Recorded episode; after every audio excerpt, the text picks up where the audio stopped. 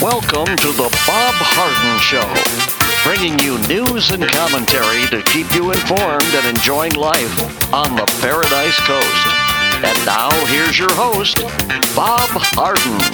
Good morning. Thanks so much for joining us here on the show. It's brought to you in part by the good folks at Johnson's Air Conditioning. Johnson's Air Conditioning is Naples' longest established air conditioning company. They do a great job. And you can find out more by visiting their website, johnsonsairconditioning.com. Also by Naples Illustrated, bringing you infinite luxury lifestyles. The website is naplesillustrated.com. We have terrific guests for today's show, including Bob Levy, constitutional scholar and chairman of the Cato Institute. We'll be ta- asking the question or providing some information about has the Supreme Court of the United States subverted the Constitution since the New Deal, and uh, certainly there's clear evidence of that. We'll talk about why. Andrew Joppa, professor at Mercy College and author of Josephus of Oz, will be joining us as well and Larry Bell, endowed professor at the University of Houston in space architecture. So it's uh, March the 25th. And on this day in 1957, France, West Germany, Italy, and the Netherlands, Belgium, and Luxembourg signed a treaty in Rome establishing the European Economic Community, also known as the Common Market. The EEC, which came into operation in January 1958, was a major step in Europe's movement towards economic and political union. By 1950, it was apparent that the centuries of Western Europe world supremacy was coming to an end. The national markets of Europe, isolated from each other by archaic trade laws, were no match for the giant market enjoyed by the United States, and looming over Europe was, of course, the Soviet Union, whose communist leaders commanded vast territory and economic resources under a single system. Many European leaders also feared the resumption of a conflict between traditional European antagonists such as France and Germany, who would only diminish the European economies further. As a means of further improving Europe's economic climate and preventing war, some influential statesmen and political theorists suggested economic integration. The first major step in this direction was taken in 1951 when France and West Germany formed the European Coal and Steel Community, integrated their coal and steel industries. Uh, French uh, leaders proposed the organization primarily uh, as a means of monitoring German industry and Western leaders immediately agreed to ally fears of German militarization. To supervise this organization, several supranational bodies were established. Uh, including the executive authority, a council of ministers, an advisory assembly, and a court of justice to, uh, to settle disputes. Italy and three nations of uh, joined Belgium and Netherlands and Luxembourg soon uh, joined the groundwork for this as well. In any event, uh, the major story here is, of course, that the European Union was formed. Then, as usual, when you have a big committee, uh, they formed their own currency and uh, integrated their economies in all but uh, critical ways. And it's created quite a strain, for example, the southern European countries such as Italy and Spain. And of course, we have uh, Brexit as well. So that all happening on this day. What was it, 1951, I believe it was. Well, the Dow Jones Industrial Average soared yesterday, its biggest one day percentage gain since 1933, after lawmakers said they were close to a deal for an economic rescue package in response to the coronavirus outbreak, injecting optimism following the biggest sell off since the financial crisis. All three main U.S. stock indices uh, rebounded strongly from Monday's brutal sell off as the coronavirus outbreak forced entire nations to shut down. Senior Democrats and Republicans said they were close to a deal of $2 trillion stimulus package aimed at providing financial aid to Americans out of work and for help to distressed industries and companies. The expected legislation adds to aggressive action announced by the Federal Reserve in recent days, including purchase of corporate bonds and announcing the U.S. Central Bank will make direct loans to companies. Investors were also pleased after President Trump said on Monday he was considering how to restart part of the business life when a 15 day shutdown ends next week, even as the highly contagious virus spreads rapidly and poorly equipped hospitals struggle with a wave of deadly viruses and, and cases. The severity of the spread of COVID 19 and expectations of uh, ag- aggressive stimulus measures have whipsawed financial markets and ended Wall Street's 11 year bull market run. Boeing uh, powered the Dow's gains, jumping nearly 21% after the uh, CEO said that the plane maker expected 737 MAX jets to return to service by mid year. Its shares had lost nearly two thirds of their value so far in 2020. Data on Monday showed that U.S. business activity hit a record low in March, bolstering expert views that the economy was already in a recession. Uh, traders were weighing the uncertainty of the path of the coronavirus outbreak. The Dow went up 2,112 points, its biggest uh, gain in history, or 11.4%, to 20,704. Futures were up earlier this morning, but uh, now they're down about, well, now they're coming back to coming back to even. So a lot of volatility in the market right now. If you're a, a put or call trader, if you deal in options, uh, you can make a lot of money, or you could get creamed in this kind of market because it's very difficult to determine uh, which way the market's going to go. Anyhow, President Trump and uh, Congress reached a deal on the terms of a $2 trillion emergency relief bill to address the economic impact of the ongoing uh, coronavirus outbreak. That apparently happened early this morning. Lawmakers and the Trump administration reached an agreement on nearly $2 trillion of a coronavirus emergency rescue a package, a move intended to assist businesses and millions of Americans, and an unprecedented halt in the economy. The announcement caps five days of tense negotiations between senators and the White House. Both the Senate and the House still need to approve the bill before sending it to President Donald Trump for his signature. The president has sounded an optimistic tone in his briefing for reporters at, at the White House on Tuesday evening, though Republicans have been scathing in their criticism of Democrats for blocking Senate passage of a relief bill that has been agreed upon by the two parties on Sunday. Speaker of the House Nancy Pelosi has introduced her own version of a relief bill on Monday afternoon, loaded with pork, as we talked about yesterday, for Democrats' special interests, and with demands to restructure the voting system to suit the party's preferences. Senate Minority Leader Chuck Schumer described the terms of the new uh, deal as including unemployment compensation on steroids that would reimburse laid off workers for their lost salaries and guarantee furloughed workers their full benefits so that businesses could reopen when the coronavirus uh, crisis was over. There was also provisions for uh, supporting small businesses and for Special Inspector General to oversee the administration of funds. A vote uh, must be taken in both houses before the president can sign the legislation. The Senate will reconvene at 12 o'clock today. The Dow Jones Industrial Average, of course, was up yes uh, up yesterday, and we'll see what it does today. Uh, the president said, by the way, he he plans he wants he's looking at Easter. He'd like to have the uh, the economy up and running by Easter Sunday. Sunday says it'd be a significant day for more than one reason. well, he's calling for uh, Republicans and Democrats to unite behind his American independence agenda to defeat the spread of Chinese uh, coronavirus. During a press conference yesterday, Trump detailed the critical need for American independence in the manufacturing, energy, and uh, territorially all the nation's borders to stop the coronavirus uh, crisis. We should never be reliant on a foreign country for the means of our own survival. I think we've learned a lot. This crisis has underscored just how critical it is to have strong borders and a robust manufacturing sector. For three years, we've embarked on a great national project to secure our immigration system and bring back manufacturing jobs. We've brought back many jobs, record numbers of jobs, and the and this really shows, this experience shows how important borders are, he said. Without borders, you just don't have a nation, he said. So Trump said his agenda for fighting the coronavirus and lifting the United States out of the state of globalist dependency includes manufacturing pharmaceuticals and essential supplies and equipment in America made by American workers.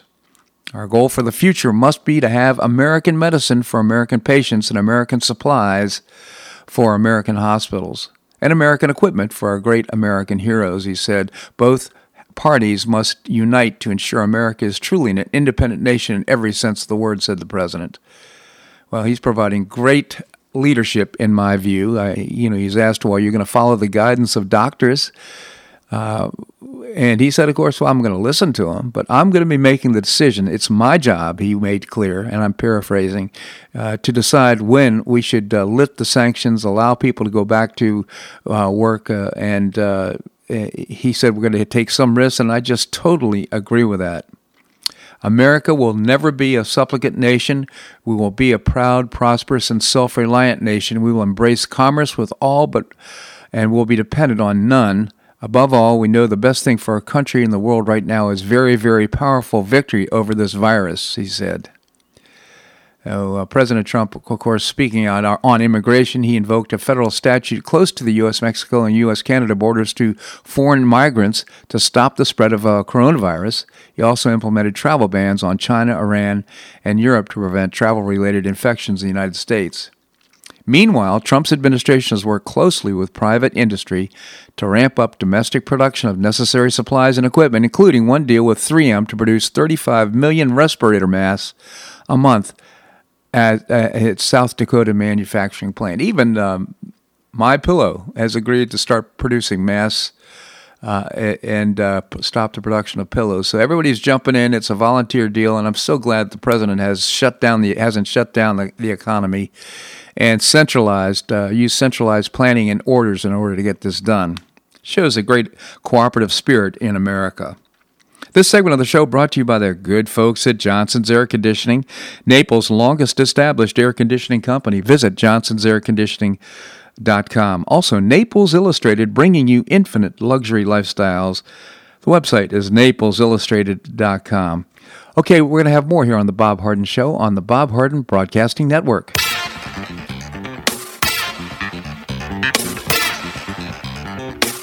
Stay tuned for more of The Bob Harden Show here on the Bob Harden Broadcasting Network.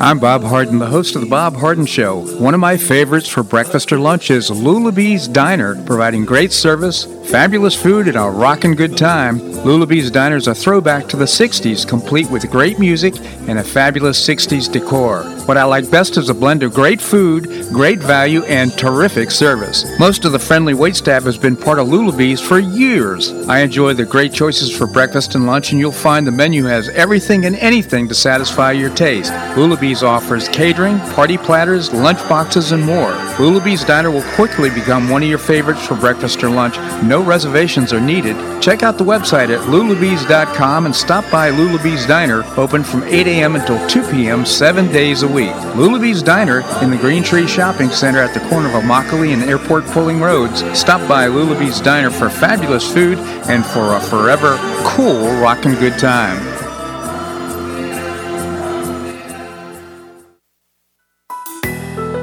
Gulf Shore Playhouse is passionately committed to enriching our cultural landscape by producing professional theater to the highest artistic standards with six full productions this season.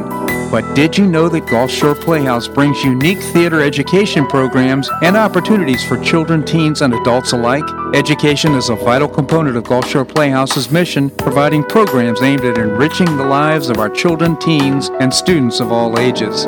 Each offering provides real life skills and learning experiences that are invigorating, nurturing, and readily accessible to every member of our community thanks to the scholarships and reduced price programming for our region's most deserving students. From in school residencies and pre professional theater training to community partnerships, audience engagement, and student matinees, the goal is to inspire creativity, encourage self expression, and support the blossoming of self confidence, collaboration, and a deep appreciation for the arts.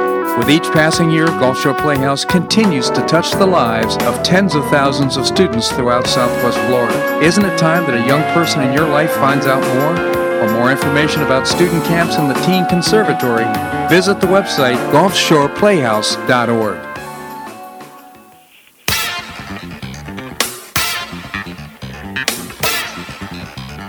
Welcome back to the Bob Harden Show. And now here's your host, Bob Harden.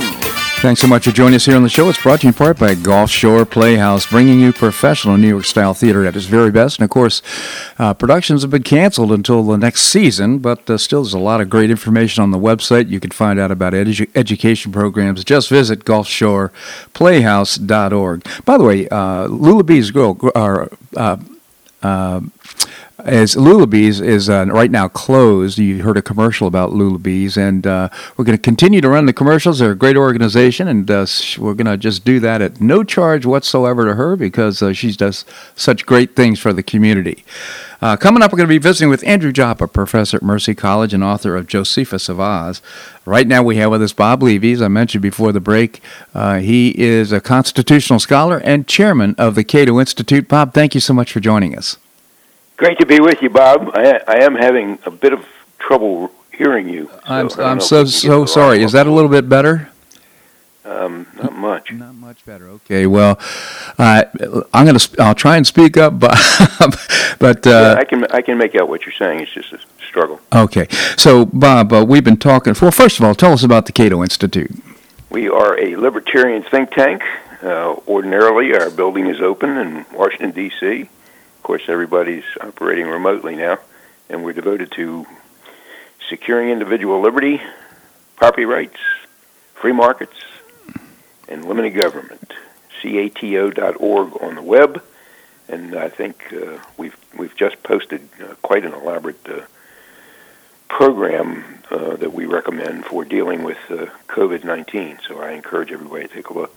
Cato.org, C-A-T-O.org. So, Bob, we've been raising the question and providing information about whether the uh, Supreme Court has subverted the Constitution since the New Deal. Certainly, a lot of decisions made. And uh, before we were talking about the commerce power, and let's pick up with uh, the Roberts' opinion about Obamacare and the Obamacare case. How do you explain the opinion that he came up with that that, that uh, really is based on the taxing power? Yeah, it came as a complete surprise to everybody. I mean, there were from the beginning these two key questions: uh, whether Obamacare would survive and whether there was any remaining limits to uh, federal power. And uh, legal scholars across the ide- ideological spectrum expected one of two outcomes: uh, either Obamacare would be upheld, and that would be a harbinger of sort of unbounded uh, federal power under the Commerce Clause, or Obamacare would be invalidated because the court finally had reined in federal authority. And what we got instead is what nobody anticipated. Know, Roberts saved Obamacare using the taxing power, not the Commerce Clause. And in the process, he established some significant limits on the exercise of the Commerce Clause. So, you know, the opinion was sort of a masterpiece of political compromise um, it gave something to everybody, and it suggested that Roberts was intent on consensus building um, and ensuring that the court uh, wasn't perceived as overtly political or ideological. And, uh, you know, ordinarily those motives aren't bad, except in this case, they led to a legal analysis that, in my opinion, um, has approved an unconstitutional law, namely the Affordable Care Act. Yeah. I remember uh, one of his comments at the end of it. He basically said, "Hey, you elected the, you elected this guy. You got to live with it." Something to that effect. So, on balance, was Robert's opinion net plus or net minus when it comes to the Constitution? Well, um, the challenge uh, to Obamacare uh, was about our really fundamental first principles. Um, you know, we limit government power so people can live the way they want to. Uh, so it wasn't just an academic exercise to map uh, the precise contours of the Commerce Clause and the taxing power. Uh, it, it, that's that would be a worthy uh, goal, you know, but it, it that's just a means uh, to achieve uh, the goal of maximizing human freedom, and that's why that's why supposedly we allow government to exist, and that's why the opinion, in, in my uh, view, skillful though it was, ultimately was a complete failure. Mm-hmm. Because once again, uh, the court found a way to expand the reach of the government uh, at the expense of individual liberty, and that uh, was uh, unfortunate.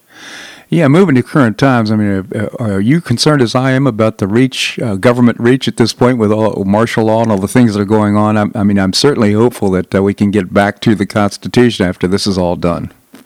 I'm absolutely concerned about it, not just on a tactical level, but also on a constitutional level. Yeah. Particularly when I hear such things as uh, as uh, d- detention, you know, without any due process uh, whatsoever, and all the various of surveillance that's being put in place. Yeah. Uh, those things are very concerning, and of course, uh, in my view, uh, contrary to the dictates of the Constitution.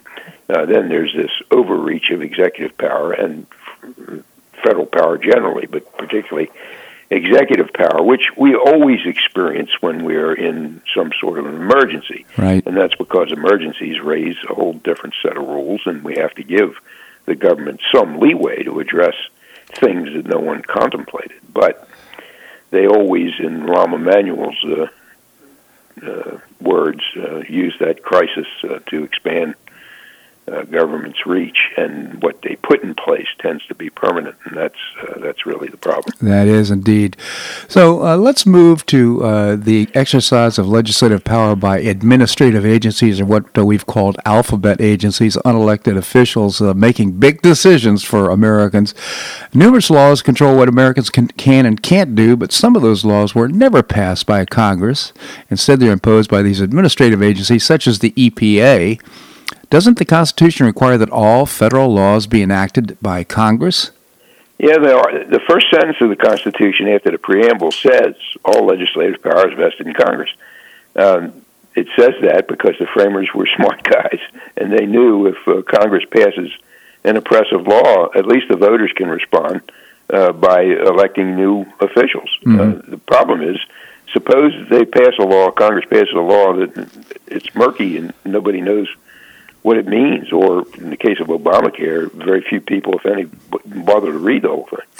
Uh, and then the president instructs one of these uh, 320 uh, regulatory agencies in Washington, D.C. to fill in the details. Well, when that happens, the voters don't have any recourse because the agencies and cabinet departments are run by unelected bureaucrats and they're not responsive uh, to the political process. You know, the, the important point here is that Congress's powers – uh, are not inherent. They're delegated to Congress mm-hmm. by the people mm-hmm. uh, using the Constitution. And accordingly, Congress can't turn around and redelegate those powers unless the people, again, through the Constitution, uh, say that that's, that's okay. And, and from a constitutional perspective, it's not just which powers are ultimately adopted, but also uh, the fact that Congress, and not an executive or administrative agency, supplies the, the laws. Uh, and if Congress needs technical assistance, it has its own staff. It has universities, uh, professional associations. It has think tanks like the Cato Institute. And naturally, it can turn to the uh, agencies that are responsible for implementing the law. But it, I think that Congress itself should have to review these recommendations and sign on mm-hmm. uh, before they become a law. At least Congress needs a consensus.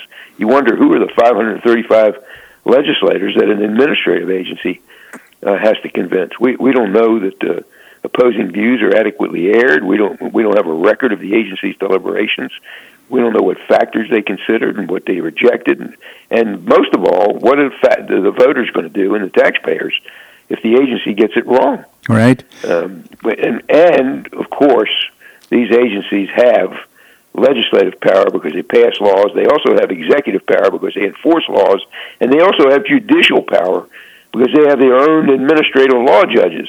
Mm. And if there's any single principle that we know that's central to our constitutional structure, it is the separation of powers between these three branches and yet these agencies combine them all in one one branch. Yeah, I'll go further. They also have political power because they've become politicized. We saw what happened with the IRS and with the EPA and other organizations. Absolutely. So uh, Absolutely. Uh, it's just very scary stuff. Uh, before I let you go, what, what do you think has been the practical effect of regulatory overreach during the Obama administration? Well, you know, we we had uh, a Republican House that wouldn't advance the Obama agenda. Thank goodness. Uh, and under those circumstances, uh, we had uh, the alphabet agencies operating overtime. And of course, that's now repeated itself in reverse mm-hmm. under the uh, the Trump administration. We have a Democratic uh, uh, House that's unwilling to advance the uh, Trump uh, agenda. So we have, you know, Department of Health and Human Services uh, that are regulating healthcare. We have this uh, Elizabeth Warren creation, the Consumer Financial Protection Bureau, um, making a lot of mischief under the Dodd Frank Act. We have the EPA setting uh, global warming standards. And, you know, to grasp the scope of the problem, uh, these federal agencies now dwarf Congress when it comes to making rules that can control uh, what we can and can't do. There's a volume called the Code of Federal Regulations that compiles all these agency rules.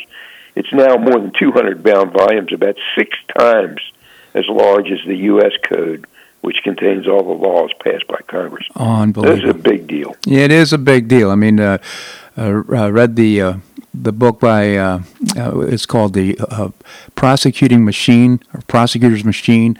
In any event, apparently each human being, with all the regulations we have, commits a felony three times a day on average. It was the claim. That's unbelievable. Bob Levy, again, the chairman of the Cato Institute. I encourage you to visit the very robust website for COVID 19 and other information. You go to cato.org, C A T O.org. Bob, always a pleasure to get your commentary. Thanks so much for joining us. Great being with you. Stay healthy. You as well. Thank you, Bob.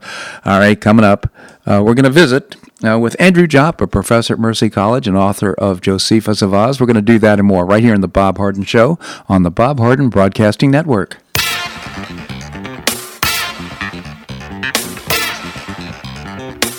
Stay tuned for more of the Bob Harden Show here on the Bob Harden Broadcasting Network.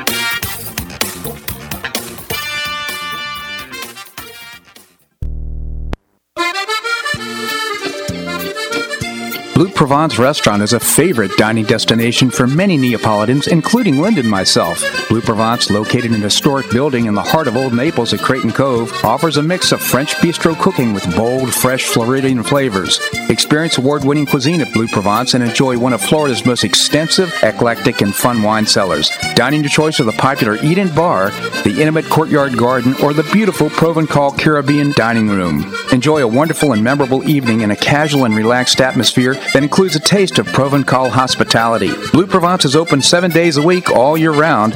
Visit blueprovencenaples.com for reservations, everyday specials, and coming events. That's blueprovencenaples.com or call 261 8239. That's 261 8239. Blue Provence French Restaurant in the heart of Old Naples.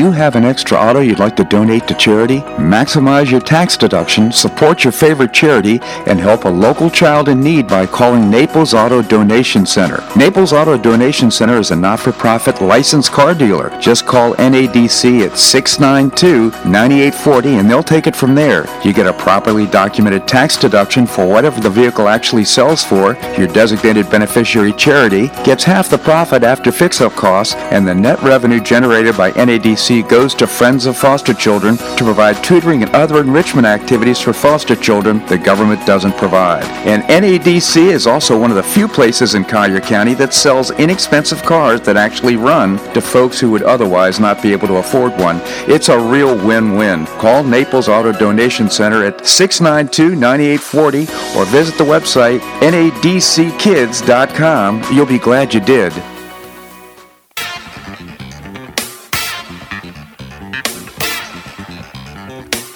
Back to the Bob Harden Show. And now here's your host, Bob Harden. Thanks so much for joining us here on the show. It's brought to you in part by the Foundation for Government Accountability, creating policies and programs to get able bodied folks off of welfare and back to work. You can find out more by visiting the website, thefga.org. I hope you visit uh, thefga.org. Uh, org. Coming up, we're going to visit with Professor Larry Bell. Right now, we have with us Professor Andrew Joppa. He's professor at Mercy College and author of Josephus of Oz. Andy, thank you so much for joining us. Good morning, Bob. Let me just mention that communication is not as solid as uh, as it normally is. So uh, just keep that in mind as we talk. Okay. So, in other words, you're having difficulty hearing me. Uh, somewhat, but it, it's fine right now. Okay, good. So, uh, Andy, uh, well, just uh, on a general sense, how are you handling the shutdown and what's going on with the coronavirus? Well, I'm self quarantining. Of course, I've been self quarantining for almost ten years, so it doesn't change much. uh, for your for your listeners, let me, let me just illustrate the impact this this uh, process, the entire uh, COVID nineteen process has on individual lives. In my son's case, my son's company controls the vast majority of public transportation in the United States. Um, my son is a lawyer. He, can, he has a team of 14 lawyers working for him. He controls the Northeast. Now, part of that package, perhaps the major part, is the school buses. So you can imagine they're they're contractually committed to X number of work weeks. Of course, with the schools being shut down, all of the contractual work has to be shifted. So uh, my son's job, which is uh, normally incredibly uh, difficult, uh, has become uh, amplified by a, by a thousand percent. So uh, that's just one illustration of what many Americans are going through. In my own case, I'm teaching online international management and international marketing. And I'm getting questions from my students. Um, you know, what does all this mean in terms of those areas, international management and marketing? But between you and I, and I hope this doesn't go out further than that, I don't know. Mm-hmm. I, I have no idea of the implication as it will impact on the, the normalcy that's presented in textbooks for these two areas. So uh, we're in an area of dramatic transition. Uh, at this point, I, I'm trying my best to uh, compute how that will work out. Uh, but I can honestly say that with the with the supply chains are being challenged, particularly those from from China, and in additional, uh, uh, there's there's problems, of course, with quality control from India. Um, I'm not sure how this is all going to play out in those two areas. So, uh, from my own life, and in this case, my son's life, I think your listeners can hear how how this has immediate impact on so many lives that uh, it's hard to even calculate the uh, the implication of it. Yeah. Right right now, President Trump wants to open uh, wants to open up our our whole cultural and, and social system. Uh, he's taking a risk by doing that, and he knows that. Uh, but he also knows that uh, if the economy is allowed to stagnate any any further than it is, that the, the chances of recovery or the, uh, the, the the level of recovery will be will be compromised. So uh, he's he's doing that. He knows that this is going to create uh, pressure on him because there will probably be an amplification of COVID nineteen cases as a result. Mm-hmm. But he also recognizes that there are larger issues uh, at stake here, and that includes the uh, the very basic nature of our economy. All too many Americans, when they hear economy, they're thinking only of Wall Street and finance and, and money.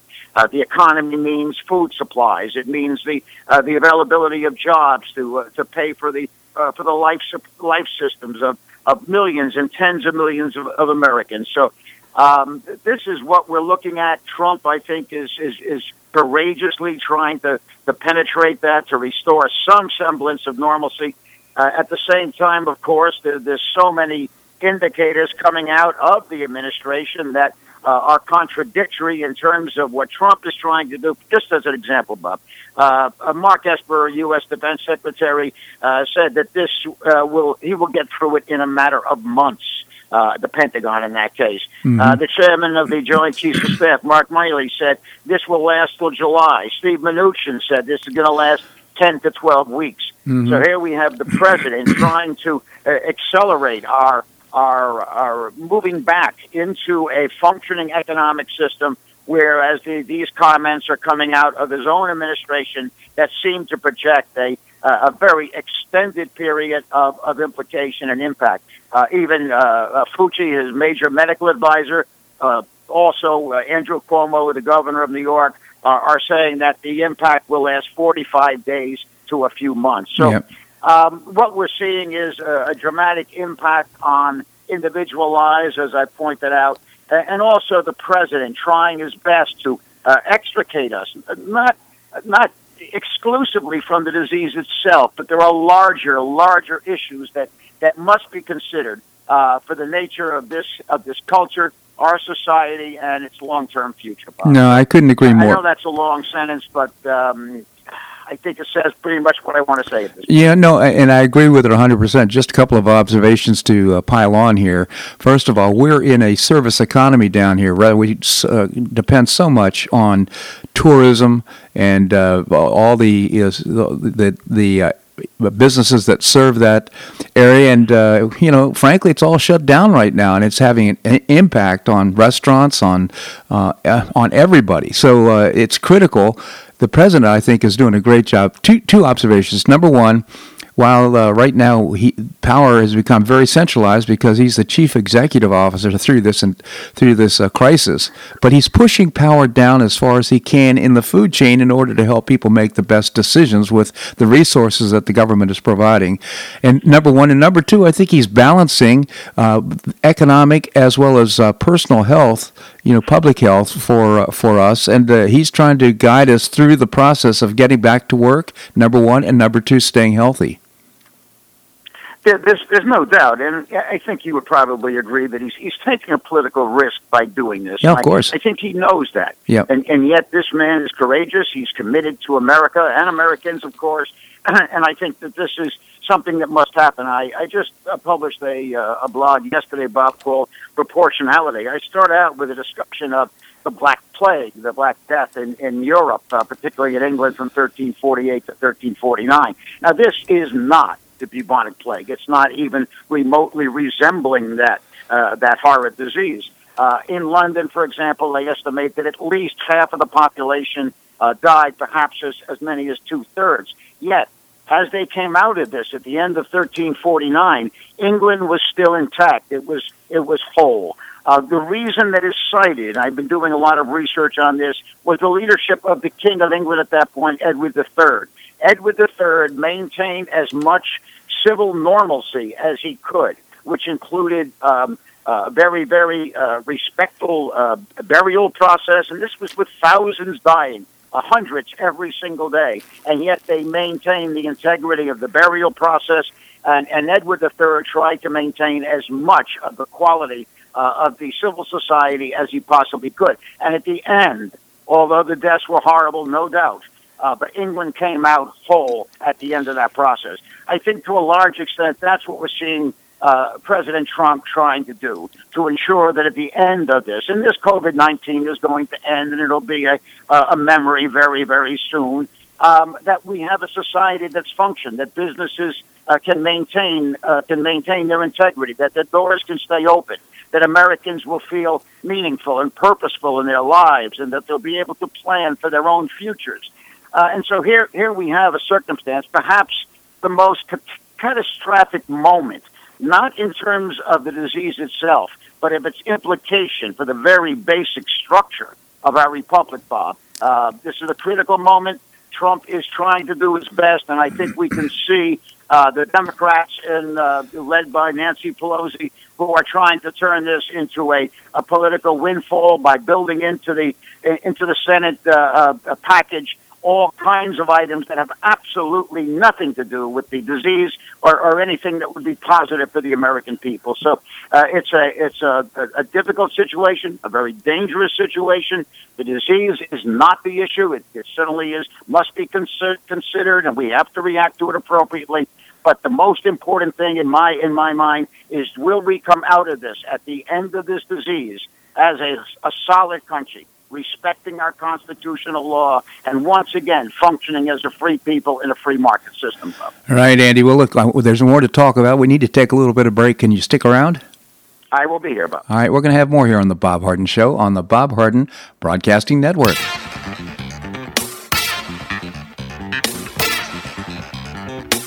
Stay tuned for more of the Bob Harden Show here on the Bob Harden Broadcasting Network.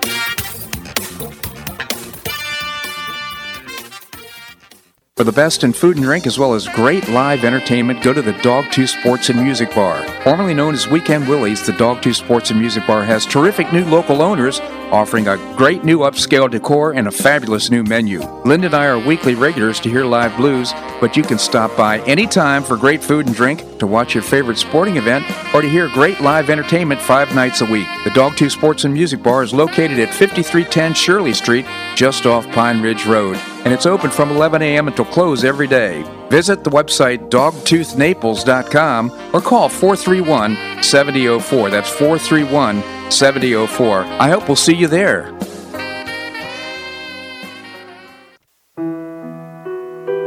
Did you know St. Matthew's House operates the only emergency homeless shelters in Collier County? St. Matthew's House provided more than 500,000 hot meals to those in need last year, and since 2010, 527 men and women have graduated from the St. Matthew's House Justin's Place Addiction Recovery Program. For over 30 years, St. Matthew's House has provided innovative solutions to fight homelessness, hunger, substance abuse, and poverty in Southwest Florida. And you can help St. Matthew's House in this life transforming work by patronizing the St. Matthew's House thrift stores, Cafe M25, car wash and detailing center, and award winning catering operations. For more information, visit stmatthewshouse.org. That's stmatthewshouse.org. St. Matthew's House is a 501c3 not for profit organization and does not solicit government funding.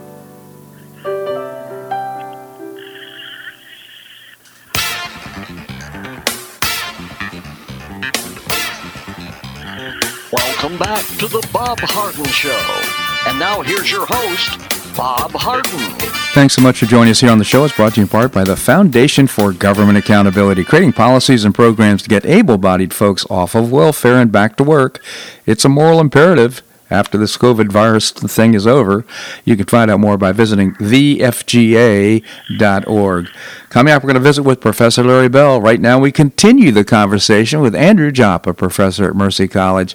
Again, Andy, thank you so much for joining us. Always good to be with you, Bob. Thank you, Andy. So, uh, one of the things that we we uh, we're finding out is we're too dependent upon China for our pharmaceuticals, and uh, t- and the president basically is now saying we we need to get our industries, especially the critical industries, back to the United States. Any thoughts? Well, I, I think it's a sort of Damocles hanging over our head right now. Um, I, it certainly has been uh, widely made known uh, about the issue in terms of the, the pharmaceuticals from China. They, the American people do not realize how, how significant that is. 97% of our pharmaceuticals, 97, I'm sorry, 97% of our antibiotics Yeah. uh, come from China. Right. Uh, we know that 80% of all pharmaceutical components come from China. Uh, not only does this allow China to, uh, if it, if worse came to worse, uh, to manipulate this this uh, this country uh, by threatening to withhold or actually withholding these, uh, it's it's a, these the quality control on these products is uh, is uh, is suspect.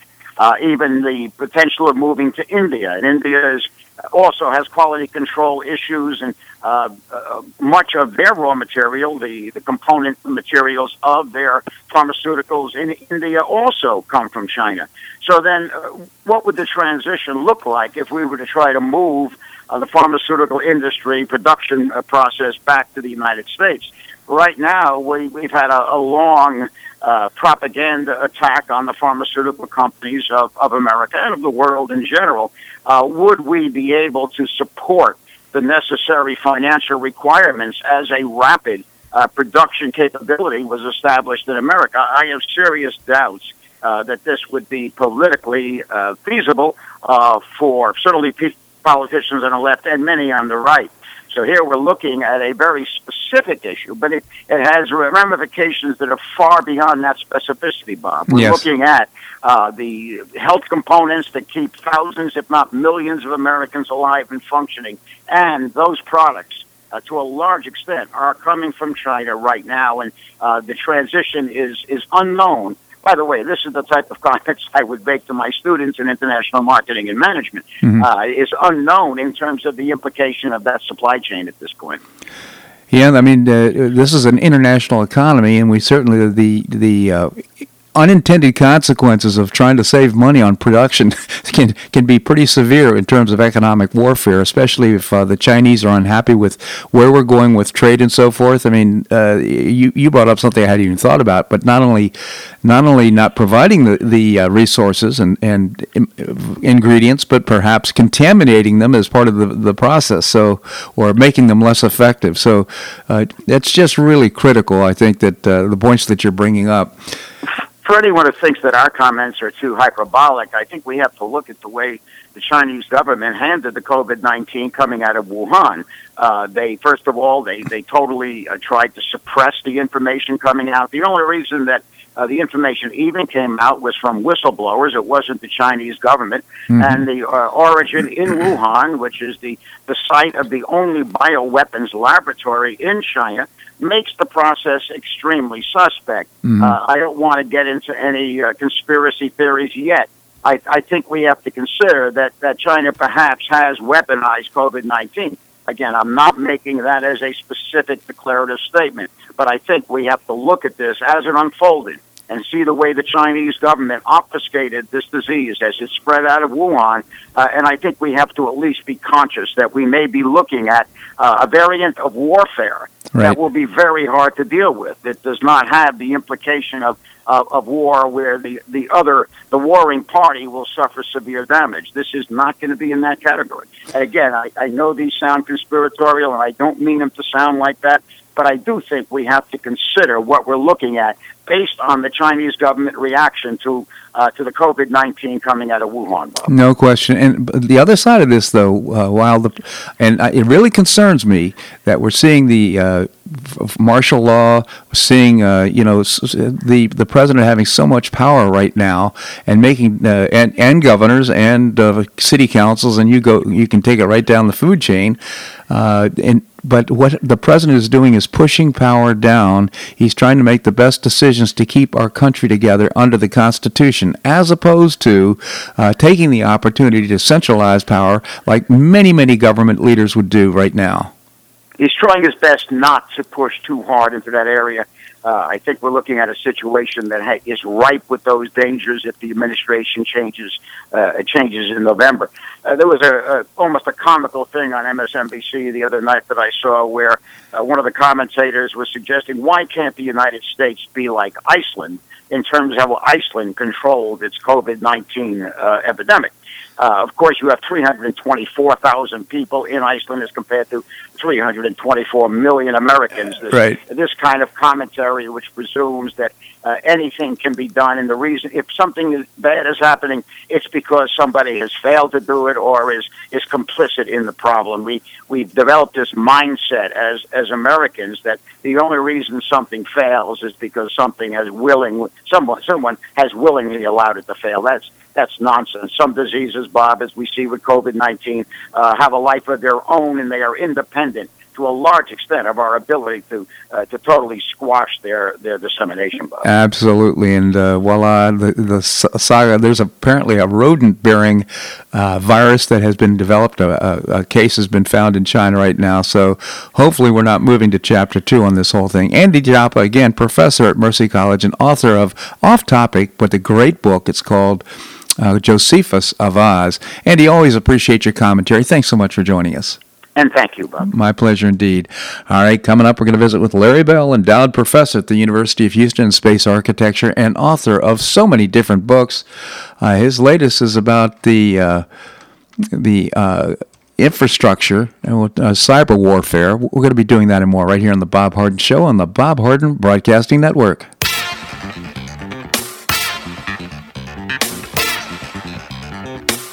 Stay tuned for more of The Bob Harden Show here on the Bob Harden Broadcasting Network.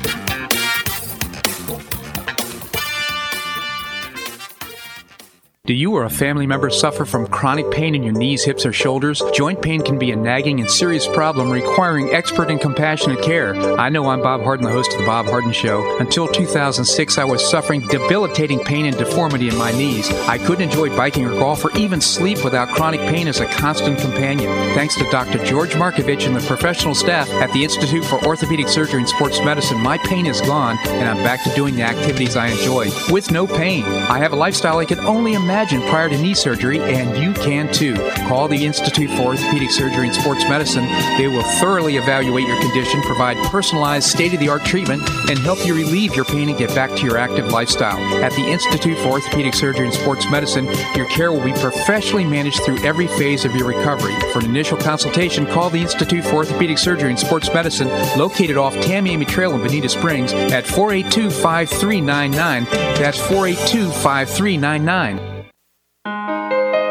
You listen to The Bob Harden Show, so why not market your company to our loyal listeners? Ads are played live on each show and then archived so listeners can hear the show and your ad at their convenience. Each advertising package includes a banner on bobharden.com with a link to your website at no extra charge. Join Lulabee's Diner, Johnson's Air Conditioning, Blue Provence, and many others who advertise on the show. Call me at 598 3889, that's 598 3889, or send an email to bobharden at hotmail.com to design an ad program that's just right for your business and your budget. You'll be pleasantly surprised at the cost and the value. Several advertisers have been with me for years. Find out why by calling 598 3889 or send me an email to bobharden at hotmail.com. You'll be glad you did.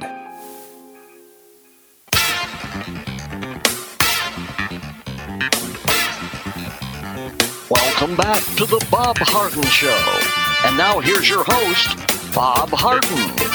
Thanks so much for joining us here on the show. It's brought to you in part by Gulf Shore Playhouse, bringing you professional New York style theater at its very best.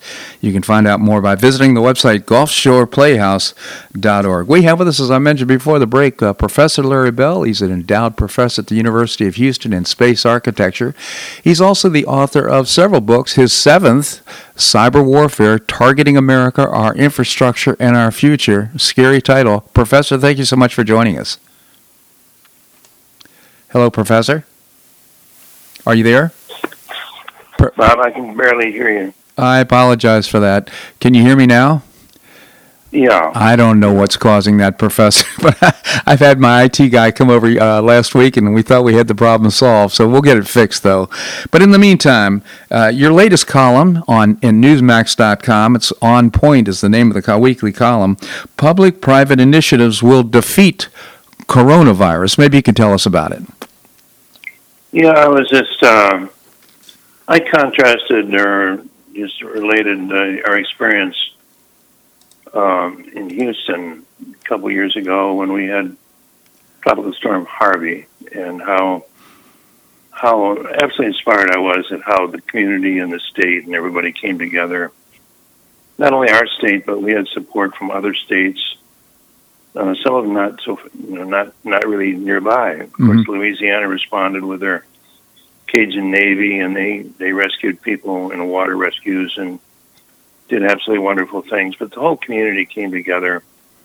Had a you know Democrat mayor and a Republican governor, and they they coordinated with each other. And the media was just terrific. They didn't uh, local media didn't sensationalize it. They really did what they're supposed to be doing. They kept us informed and. And you know the hospital workers just would some were trapped in the hospitals, but they worked, you know, time, you know, just endlessly helping people. And the police, we had a police officer drowned in his in his in his patrol car, and furniture car uh, company opened their doors to people that were displaced, as did some churches, and you know, it was such an outpouring of, of compassion and help. No one cared what color the arm was and hand was that they pulled into a boat when they're rescuing people. And and uh, it was so inspiring. And and I think we're starting to see that t- now with the coronavirus. I think as we know in life, our own personal experiences that it's the hard times that you know, teach us who we can trust and and brings out the best in some people and the worst in others and. hmm And I'm so grateful we have presidential leadership and and uh, the kind of American spirit coming forward to uh, do what what I think we really know America's heart really is. I think that's so well said. I'll, I'll just pile on by suggesting that uh, if we had a different president right now, we'd uh, p- perhaps have martial law, centralized power. We'd have uh, the attempt to uh, perhaps uh, nationalize uh, certain industries uh, to uh, give orders on how what uh, companies should do. We're not seeing that right now. The president is reaching out to business leaders. He's saying we need your help, Can, and and they're stepping up. And in fact, he's pointed out that people that he hasn't even asked are stepping up. As I understand it, the My Pillow fellow, the guy that makes pillows up there in Minnesota, he's starting to make uh, masks now for because he understands the need of the of the American people. So, uh, you know the I guess what I'm trying to say is it's it the, the power that the president has. He's not using all the power he could. He's using influence, and it's having a bigger and better effect. Well, you know, it's it's good business too because I'm not impugning any motives, but I'm saying you know, business motives are not inconsistent with with the right motives, and and Right.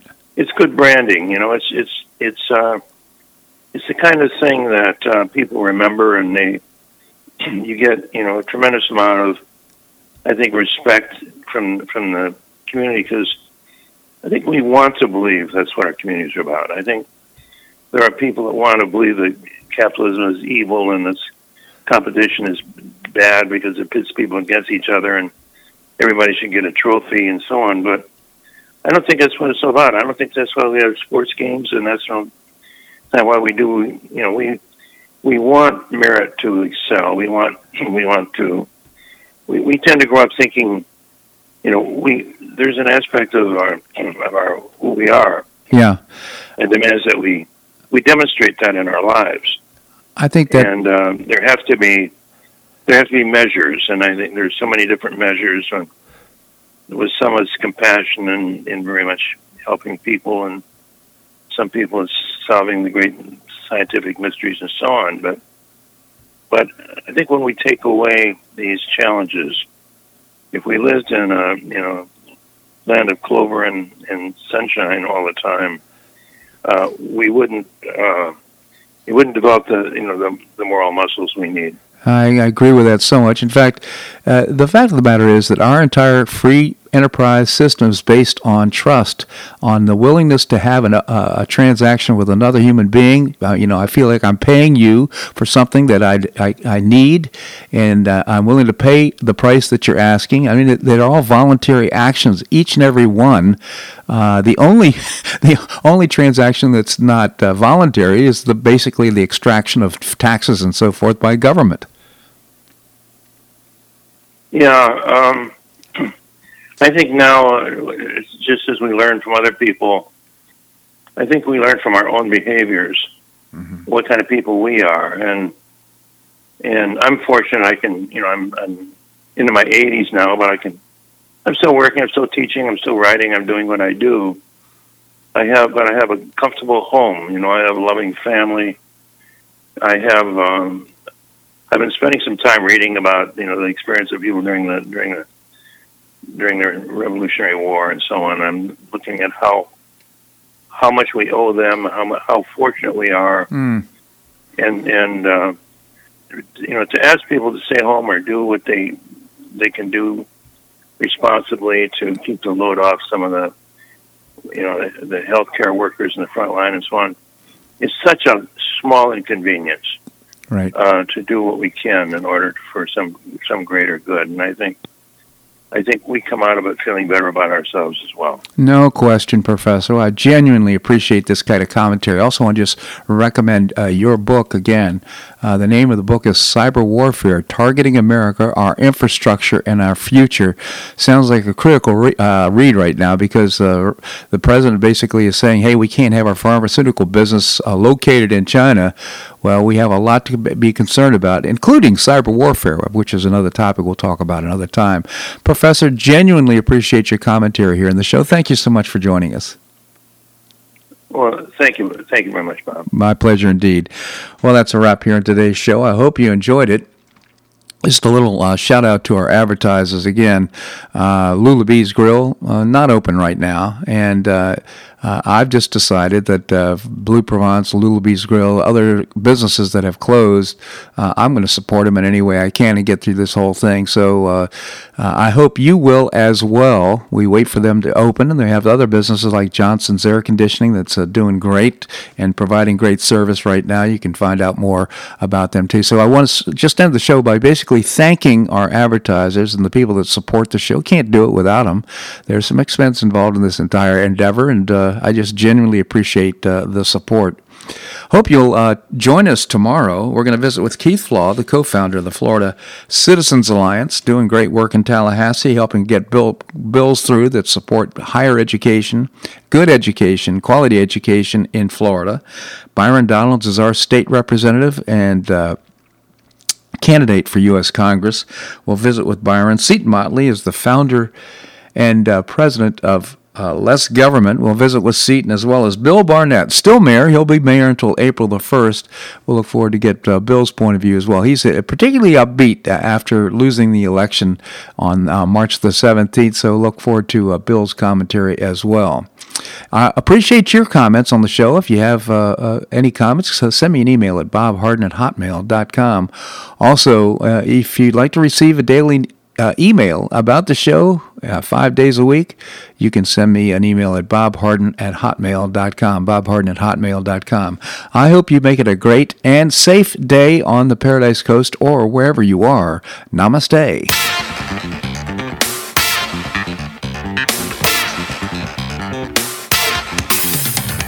Thanks so much for listening to The Bob Harden Show on the Bob Harden Broadcasting Network. For more information and audio files of previous shows, visit www.bobharden.com.